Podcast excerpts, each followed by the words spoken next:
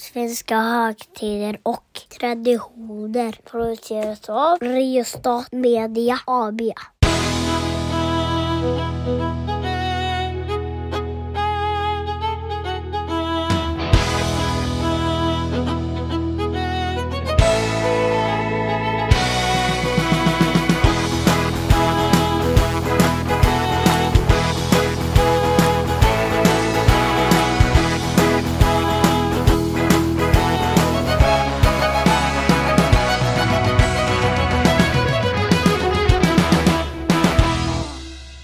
Jag.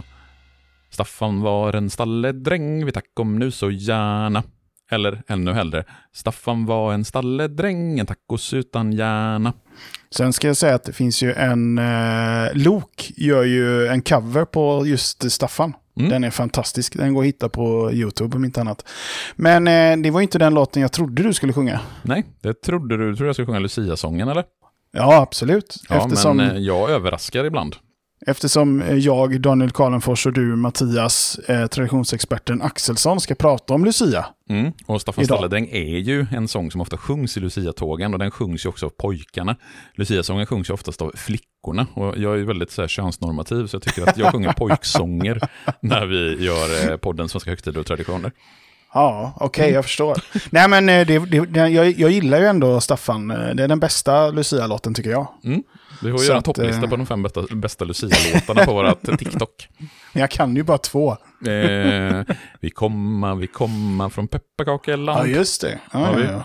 Så att, och sen har vi några, några olika varianter av Lucia-sånger. Så vi ska nog kunna skrapa ihop en liten topplista som du Ja, kan filma mig när jag pratar på TikTok. Sjunger på TikTok. Det, det, det också. Och sen eh, så får vi plocka in någon, någon som dansar lite också, för det har jag hört att man gör på TikTok. Eh, det är så mycket som händer på TikTok som jag inte känner till, inser jag. Men, men. Men, men.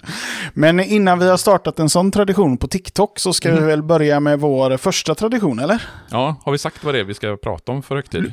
Lucia har vi Ja, sagt. det sa du eftersom du Ja, ja. kritiserade mitt val av sång. Så att jag alla vet att det är Lucia. Bra. Så vår Ja. första tradition. Vår första tradition som är fem snabba om Ja. Lucia. Precis. Eh, och är experten redo? Experten är redo. När infaller dagen? 13 december. Hur firar vi? Vi firar genom att titta på Lucia-tåg och äta lussekatter. Hur länge har vi firat? På det här sättet sedan eh, tidigt 1900-tal. Vem firar? Eh, framförallt barnfamiljer och äldre. Äter vi något särskilt? Mumsiga v- lussekatter och kaffe dricker vi till det. Ah, så nu är det okej med lussekatter? Det är nu och bara nu som det är okej med lussekatter. Jag förstår. Jag har inte riktigt tittat igenom i, i, genom manus här, men eh, lussekatten känns ju ändå som att vi måste nämna, var, var, kommer den ifrån? Ja, alltså lussekatten har ju sin egen lilla speciella historia. Den kommer till Sverige i slutet på 1800-talet och ska man hitta de första beläggen för eh, ordet lussekatt, vilket jag ju gärna vill göra i olika tidningsdatabaser och liknande, Just så det. är det från en tidning 1890 där det står lussekatter serveras av fyra stiliga lucior. Men Mhm. då är lussekatt stavat L-U-C-E, kattor. Så det var ett sånt där belägg som det tog lång tid innan jag hittade det. Jag hittade det av en ren slump. Jag, jag sökte på något annat och så Såklart. hittade jag den här eh, notisen om just uh, lussekatter. Och till en början så är det framförallt i västsvenska tidningar som det här skrivs om de här egendomligt formade bröden som man äter kring Lucia. Så om man vill gömma saker i historien så behöver man bara byta namn på det. Eh, Alltså det är ju ett sätt att eh, gömma någonting i, eh, i slasken. Gömma något i slasken, precis. Men som sagt, eh, Lucia, eh, 13 december. Och jag tror ju mig med ganska stor sannolikhet veta att detta är kopplat till ett helgon, stämmer inte det? Jo, Lucia, det är ju en verklig person som levde mellan 283 och 304 efter Kristus. Det innebär att hon var en av de allra första kristna. Eh, hon liksom tillhör den här gruppen människor i romarriket som var kristna redan innan romarriket blev, alltså fick kristendomen som en erkänd officiell religion. Och det innebär ju att hon också dog martyrdöden. Hon, eh, det finns en historia om henne hur hon trolovades bort, men hade avgett ett kyskhetslöfte, vilket gjorde att hennes fästman blev förbannad, anmälde henne till kejsaren. Kejsaren dömde henne till döden. Hon skulle eh, straffas genom att bli prostituerad på bordell. Hon vägrade, ska brännas på bål. Man kan inte bränna henne henne för hon har någon typ av Guds beskydd och istället så sticker man ett svärd genom halsen på henne. Och på det viset så dör hon då martyrdöden den 13 december år 304. Och sen så finns det legender om Lucia redan på 400-talet efter Kristus. Så hon är ju redan från början ett, eh, ett helgon som man uppmärksammar. Och sen så blir hon skyddshelgon för den här intressanta samlingen människor. Synskadade, blinda, sjuka barn, bönder, prostituerade som ångrar sig, glasmästare, chaufförer, sjuksköterskor, sadelmakare, skräddare, vävare, knivsmeder, sekreterare, notarie, vaktmästare och dörrvaktare är hon då alltså skyddshelgon för. Två saker. Ett, det var en väldigt eklektisk samling utav olika yrken. Mm. Sen så gillade jag väl kanske det där också med prostituerade som ångrat sig. Ja, det är, hon är ju skyddshelgon för dem då som är prostituerade och som inte vill vara prostituerade. För att det är ju mm. någonstans då syndigt att vara prostituerad. Men har du ångrat dig då kan du få dig ett, ett skyddshelgon. Men det som är viktigt i sammanhanget och som gör att vi inte ska stanna på Lucia för länge.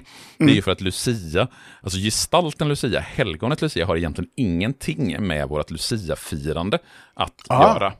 Förstår. Men jag har en till grej om Lucia som jag ändå vill uppehålla mig vid. För jag tror att, detta, att det är en sån här mytkrossa-time. Jag hade ju fått för mig att hon, det röda bandet Lucia har hängde mm. ihop med att man högg henne i midjan. Och att det symboliserar hennes blod. Ja, nej, ingenting i Lucia-gestalten har som sagt med helgonet Lucia att göra. Så ingenting av det som en modern Lucia har på sig har med helgonet att göra. Utan det är ju bara någonstans påklistrade fantasier i efterhand för att eh, skapa någon typ av mytbildning kring de här symbolerna som den moderna Lucian har. Jag förstår. Men eh, hur kommer det sig då att hon ändå firas i Sverige? Alltså, Lucia finns ju med i de här tidiga helgonkalendrarna som, som vi har i Sverige, där Sverige blir kristet, att det är Vallentuna-kalendariet som vi har pratat om flera gånger. Just. Eh, och då har ju hon sin helgondag den 13 december. Men det är egentligen bara i Skara stift som hon uppmärksammas egentligen. Eh, där eh, i övrigt så är det en, en vanlig helgondag som man inte firar i någon större utsträckning. Utan det som gör att Lucia-dagen är en dag i Sverige, det är för att vintersolståndet under medeltiden och tiden modern tid infaller just runt den 13 december. Numera så är ju vintersolståndet alltid den 21 eller 22 december och vintersolståndet är ju när det är som mörkast, precis mm. innan det vänder och blir ljusare igen. Men när vi hade den julianska kalendern i Sverige så var det ett litet fel i den kalendern, vilket gjorde att man hoppar, så det, det försköts ungefär en dag vart hundrade år, vilket mm gjorde att alla sådana här märkesdagar, vintersolståndet, vårdagjämningen, höstdagjämningen och så vidare, det försköts successivt, vilket gjorde att när vi kom fram på med, sen medeltid, tidig modern tid, då hade vintersolståndet hamnat just runt den 13 december. Och kring den här typen av brytningstider så har det alltid funnits olika idéer om att onda krafter var i rörelse. Man kallade det för Lusse långnatt, den längsta och den kallaste natten, där den olustiga vintern tar sin början, finns det ett citat som jag eh, inte minns var det kommer exakt ifrån. Men man uppmärksammade just som årets längsta natt. Det är det som gör att vi har uppmärksammat Lucia Lucia här uppe i, eh, i Sverige och Norden. Men det här med, med Lusse då, det, det har inte heller kopplat till Lucia-namnet? Jo, Eller? alltså själv, ja. så här, jag kanske var lite otydlig där att vi fir, firandet av Lucia i Sverige har inget annat än just namnet att ah, göra okay. med Lucia. Alltså namnet Lucia hänger ju givetvis ihop med helgonet Lucia. Och mm. helgonet Lucia går ju också då kopplat till ljus i lux, alltså mm. det latinska namnet för, för ljus. Så där finns det också en lämplig koppling när det då vintersolståndet, när det vänder och blir ljusare. Jag förstår. Jag har också fått för mig att just Lucia-firandet är någonting som har genomgått ganska stor förändring flera gånger. Oh ja. Och att jag förstår det som att det någon gång började på medeltiden, eller? Ja, det är ju då som vi, alltså det är då vi får Lucia in i vår kalender. Innan eh, kristendomen kommer så är det ingen som vet vem Lucia är i Sverige. Och då är det ju inte helgonet i sig som sagt som vi firar. Utan det vi firar är dels folklig basis det här att det är runt vintersolståndet. Men man har också sedan eh, börjat den så kallade julfastan vid Lucia. Tidigare så hade man ju en adventsfasta. Mm. Men den kortade man ner och började julfastan vid Lucia istället. Jaha. Och inför fastan så skulle man ju också eh, äta upp sig på samma sätt som man på fetisdagen äter upp sig inför den kristna påskfastan. Förstår. Så skulle man på Lucia natten äta många frukostar, var tanken. Och det finns historier om hur man åt tre frukostar, eller upp till och med upp till sju frukostar på Är det härifrån Är det härifrån Tolkien har fått det där med second breakfast för Huber, eller? Eh, oklart. Eh, det skulle kunna vara så. Men för att, och det här var ju liksom inga, det var inga småfrukostar. Det var inte en, en, en liten, liten tallrik fil med flingor, utan det kunde vara liksom fläsk och korv och bröd och gärna en sup och ett stort öl. Och, så man skulle liksom verkligen fästa till det. Och ungdomarna använde ju den här lussenatten genom att man klädde ut sig och gick från gård till gård i byarna och tiggde till sig framförallt brännvin och mat som man sen kunde ha till sina luciafester under medeltiden. Spännande. Men eh, har du någon eh, ingång i, eh, i hur de där festerna gick till? Eh, nej, men alltså det som finns bevarat i beskrivningar så är de ju så som ungdomsfester plägar att bli. Eh, mycket brännvin, mycket dryck, eh, förmodligen en hel del slagsmål och eh, ja, ett ganska vilt festande bland ungdomar under medeltiden. Och nio månader senare kom det lite bastards.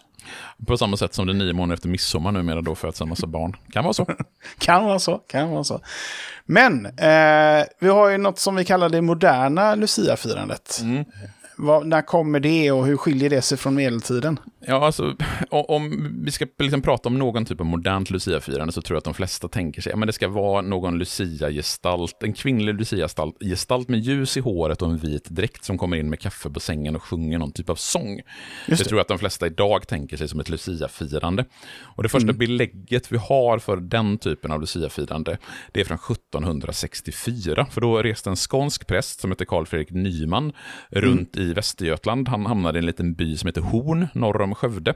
Och det som är bra med Carl Fredrik Nymans resa i Västergötland, det var att han skrev dagbok. Och den finns ju då bevarad. Och från den 13 december 1764 så kan man då läsa om, eh, han skriver så här, Rätt som jag låg i min bästa sömn hörde jag musik utanför min dörr, varav jag väcktes.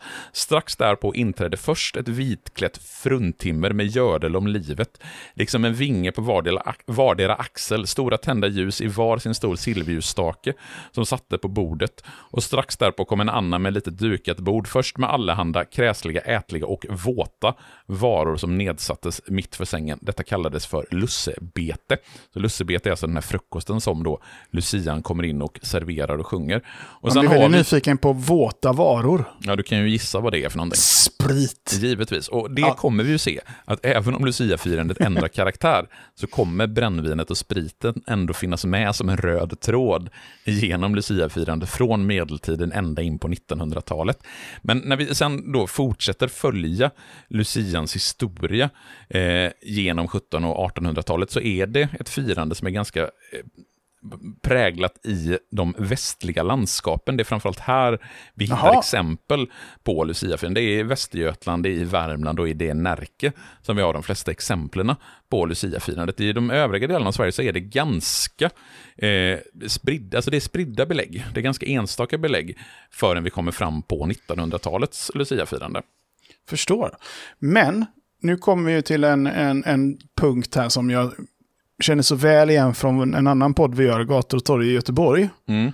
Och det är ju det här. Eh, det verkar hända hur mycket som helst i våra städer just på 1800-talet. Eh, Ja, men det- alltså det, det som hände med under 1800-talet i Sverige, det är just att dels så får vi ju de första ordentliga städerna, vi får en industrialisering, vi får en urbanisering, och även Lucia-firandet förändras ju under 1800-talet.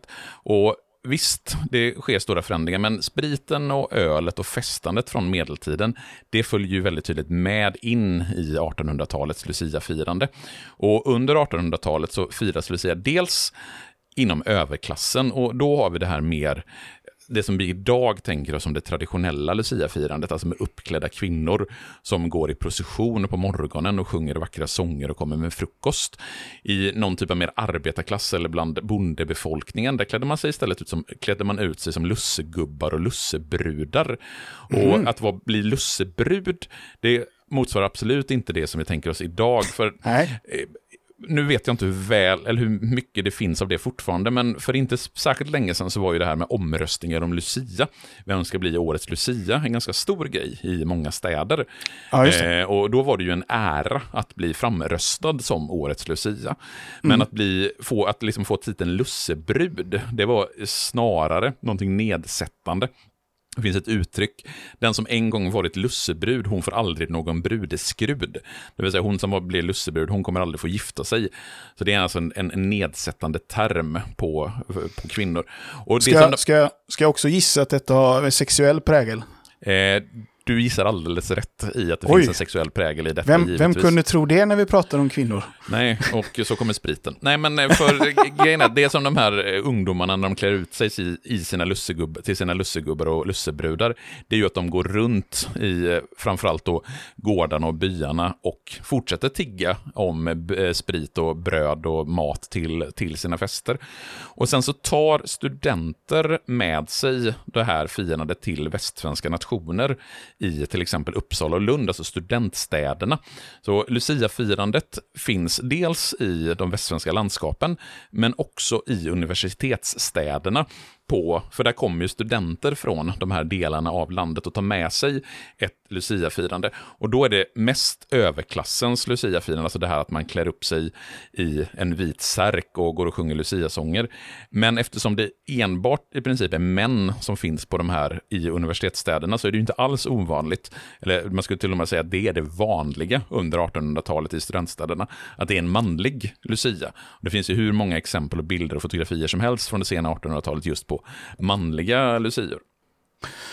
Ja, men det låter ju ändå som att eh, liksom redan från början så har det gått ganska vilt till. Mm. Eh, min bild lite av Lucia-firande idag, det är ju att eh, föräldrar går till sitt barns eh, förskola och tittar på när de lussar när de är tre år gamla. Och då tänker man att det är väldigt lite sprit eh, och lite sex. Mm. Eh, där. Jag hoppas det i alla fall. Mm.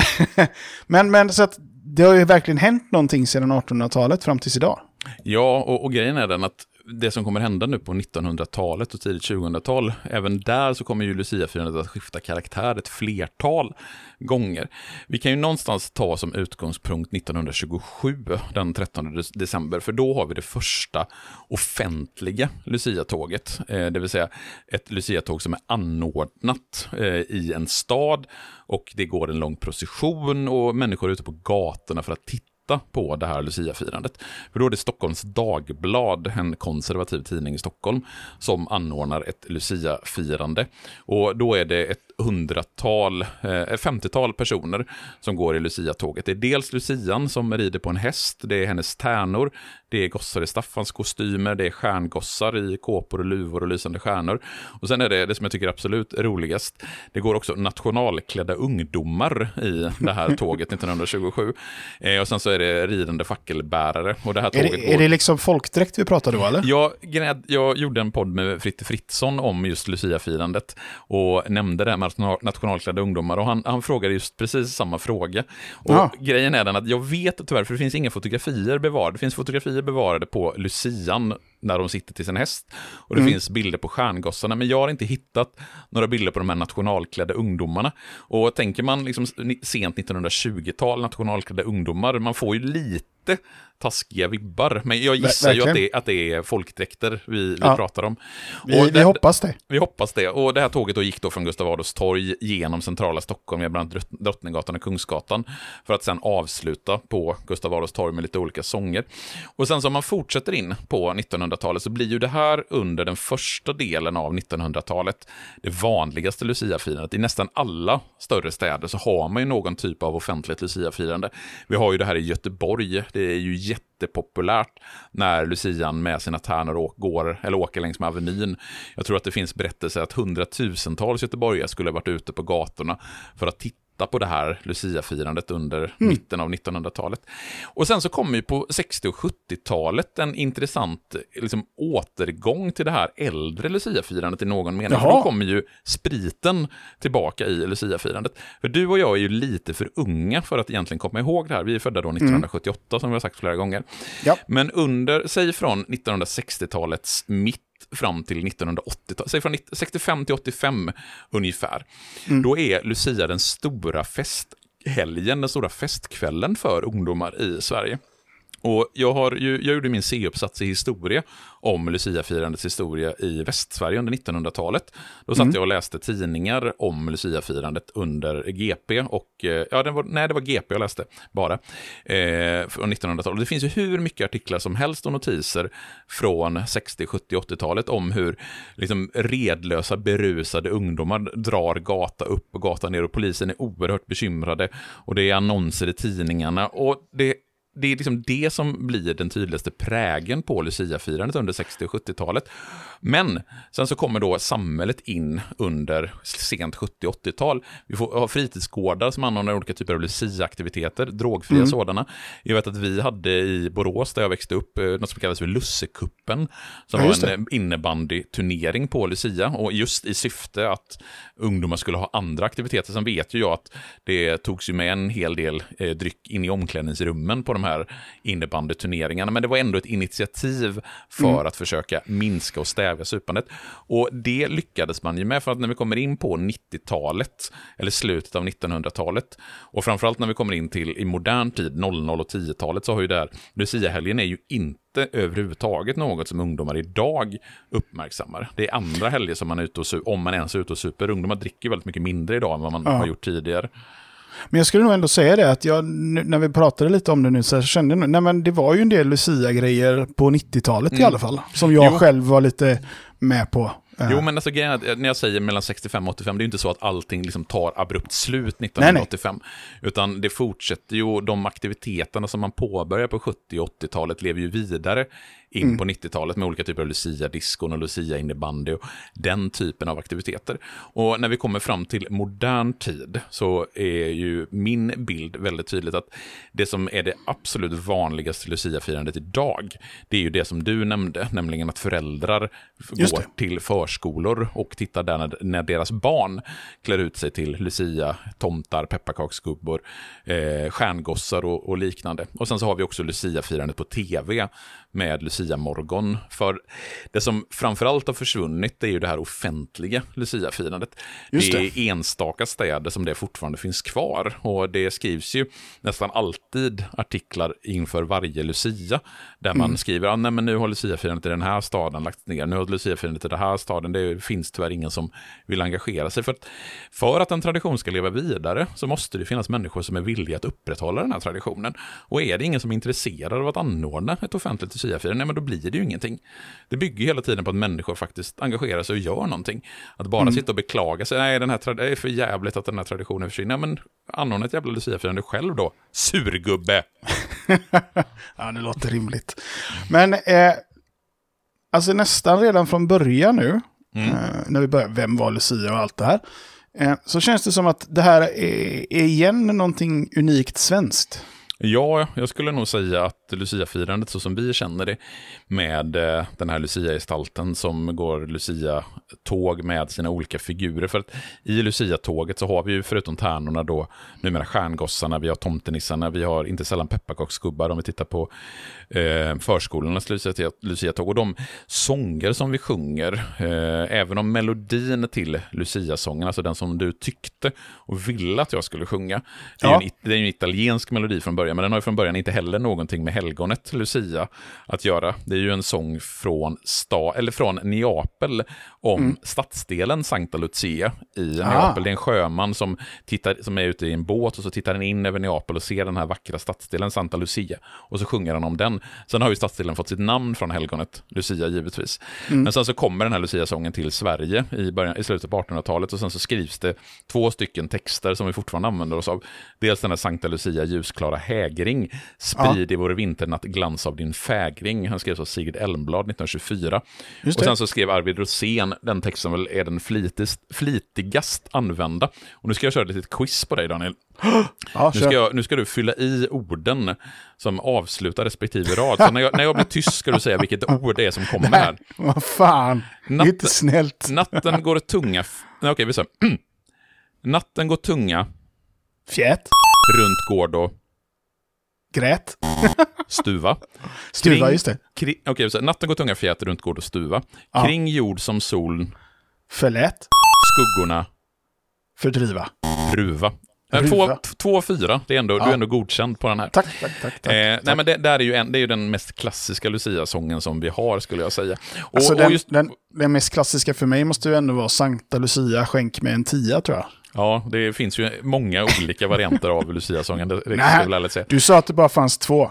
Eh, det finns fler, det finns två, Okej. som, två gamla klassiska som vi fortfarande sjunger, sen finns det ju Ah. andra varianter av den. Men för att svara på din fråga, ja, Ja. det Lucia-firandet som vi har idag, det i sig är väldigt unikt svenskt. Det är väldigt tydligt svensk prägel på det här Lucia-firandet. Mm. Men är det nästan mer unikt än midsommar då? Eh, oj, det är svårt det där att rangordna graden av unikitet, eller vad vi ska säga. Eh, vi kan ju prata om det när vi kommer till midsommar. Jag känner så nu när du pratar om det i Mm. alla fall, som att det här är väldigt unikt svenskt och det inte, Ja, typ inte du finns kommer någon känna likadant när vi pratar om eh, midsommar. Nej, men grejen är, och det har vi återkommit till i flera avsnitt, jag tycker du formulerade det ganska bra i något avsnitt för ett ett tag sedan. Just det där att det sättet som vi firar en högtid, alltså den prägel som vi i Sverige sätter på en högtid, det är ju det som blir den svenska kulturen Ja. någonstans. Och alltså även sådana här importerade högtider som halloween eller alla hjärtans dag eller fars, all, det sätter vi också en tydlig svensk prägel på. Det är därför vi har den här, det med som en fråga i, i podden, för att det, det, det är ganska relevant. Ja, verkligen. Men jag tänker mig också, i mitt sinne i alla fall, den största kontroversen måste väl vara de här männen som har velat vara Lucia. Eh, alltså, jag skulle säga att Lucia i sig är numera kanske den mest kontroversiella högtiden vi har i Oj. Sverige. Eh, det är i alla fall den högtid som eh, inbringar flest arga insändarskribenter och som får flest topplock att gå på olika troll på sociala medier. Och då är ju en aspekt som man eh, brukar lyfta, det är ju det här att, ja men ska en man verkligen få vara Lucia? Ska en queer-person få vara Lucia? Och ska Lucia vara mörk? Det var ju en Just det. väldigt, eh, finns ju en jättefin, eh, tror att det är en P1-dokumentär om det här. Det var en kvinna, en mörk kvinna som var Lucia i något Lucia-firande. Kan det vara i mitten på 00-talet? Jag minns inte exakt vilket år. Det kan vara ännu, vara ännu senare. Ja. Men då var det ju väldigt mycket skriverier på sociala medier, på Flashback bland annat. Eh, alltså när eh, liksom, avgrundsrasisterna hetsade mot det här att vi kunde inte ha eh, svarta lucier. Och det är ju någonting som uppmärksammar även på 80-talet så blev det en grej så fort det var en mörk lucia. Jag vet att Svenska Dagbladet hade en, en artikel, i, här är lucia mörk. Inte så att man liksom kritiserade det och gjorde det att ja, men det här är fel, men det blev ändå nyhet. Och jag minns själv från Bamse-tidningen, det fanns en Bamse-tidning från, jag gissar att den också är från sent 80, möjligtvis tidigt 90-tal, där det är en, en tjej som är mörk, som då inte får vara Lucia, utan som får vara tomte. Men så visade det sig i slutet att hon, för att hon är tomte, räddar Lucia när hennes hår börjar brinna och sen när hon sitter där på golvet så lyser eh, någon stråle ner på henne och så är det någon av Bamses unga som säger att men det är hon, som, hon var den riktiga. Lucian. Och sen så är det ju massa andra saker som lyfts som kontroverser, till exempel eh, att Lucia, just det här att Lucia-firandet håller på att försvinna, det som folk upplever som ett traditionellt Lucia-firande. Alltså det här att man har omröstningar om vem som ska bli årets Lucia och att man har de här offentliga Lucia-tågen. Och sen min absolut roligaste kontrovers, det är ju från, ja, vi ska inte svära på årtal, men jag tror att det är 2004. För då hade man i varje morgon sen eh, 60-talet, varje Lucia-morgon, så sände ju tv sitt program Lucia-morgon. Då väljer man ju ett Lucia-tåg från någon plats, som man då sänder i tv om man får höra lite Lucia-sånger. Då valde SVT 2004 att sända ett riktigt traditionellt Lucia-tåg, alltså ett tåg från 1800-talet. Och du kan ju gissa hur topplocket gick på folk. Nej, för det, är ju inte, det här är ju inte, det är inte så som jag definierar traditionellt. Ja, men det här är Ja, ju... är, det, det det är, är rikt- briljant alltså. Ja, jag tycker, och och jag funderar på om det var en medveten trollning från SVTs sida, eller man faktiskt var intresserad av att visa upp. Jag tror inte att det var en medveten trollning, men Nej. om det var en medveten trollning så var det fan genialt. Ja, det är genialt även om det inte ens är det. För Ja. att det det är väl en del av eh, SVTs uppdrag och kanske visa också gammal tradition och sånt där. Absolut, absolut. Jag, Ja, jag nej, gillar det- det som tusan. Ja, det, det, jag tycker att den typen av kontrovers kan vi väl avsluta denna gången på, för att den var ju rolig liksom, på Ja, riktigt. vi kör på det. Eh, Ja. Och så, eh, blir det väl mer om eh, Lucia om ett år kanske. Eh, ja, eh, vi kommer ju rulla på den här podden och eftersom om, om när liksom podden fyller ett år, då har vi någonstans gjort de högtiderna som har varit under året. Då Ja. kommer vi ju inte kunna hinna göra allting, så det kommer ju komma nya högtider, men det kommer ju finnas mer att prata. Vi kan ju till exempel, kanske nästa år när vi gör Lucia, fokusera bara på det här med Lucia-morgon i tv och traditionerna kring det, eller så kan vi prata om Lucia-tåget, vilka olika figurer som har ingått i Lucia-tåget historiskt och hur de har kommit in där. Lucia-sångerna, kan vi, vi kan göra den här topp fem-listan. Så det, finns det finns som sagt det finns mycket som vi kan göra eh, Jag avsnitt tänkte av, också, om. jag tänkte när vi faktiskt har funnits i ett helt år Ja, och podden fyller ett, då, då, bod, då, då borde ju det handla om födelsedagar. Ja, det, det lovar jag. När podden fyller ett år, då blir det ett födelsedagsavsnitt. Ja, det låter fantastiskt. Yes. Men eh, nog om det nu. Eh, Mm. Gå ut i den mörka natten, njut ut av eh, Lucia-mörkret, käka en lussekatt eller bulle, drick en kaffe och så hörs vi till nästa gång som är tredje advent va? Precis. Den 17 december, tredje advent. Då inleder vi med en dikt igen. Yes, hej då! Ha det gött, hej!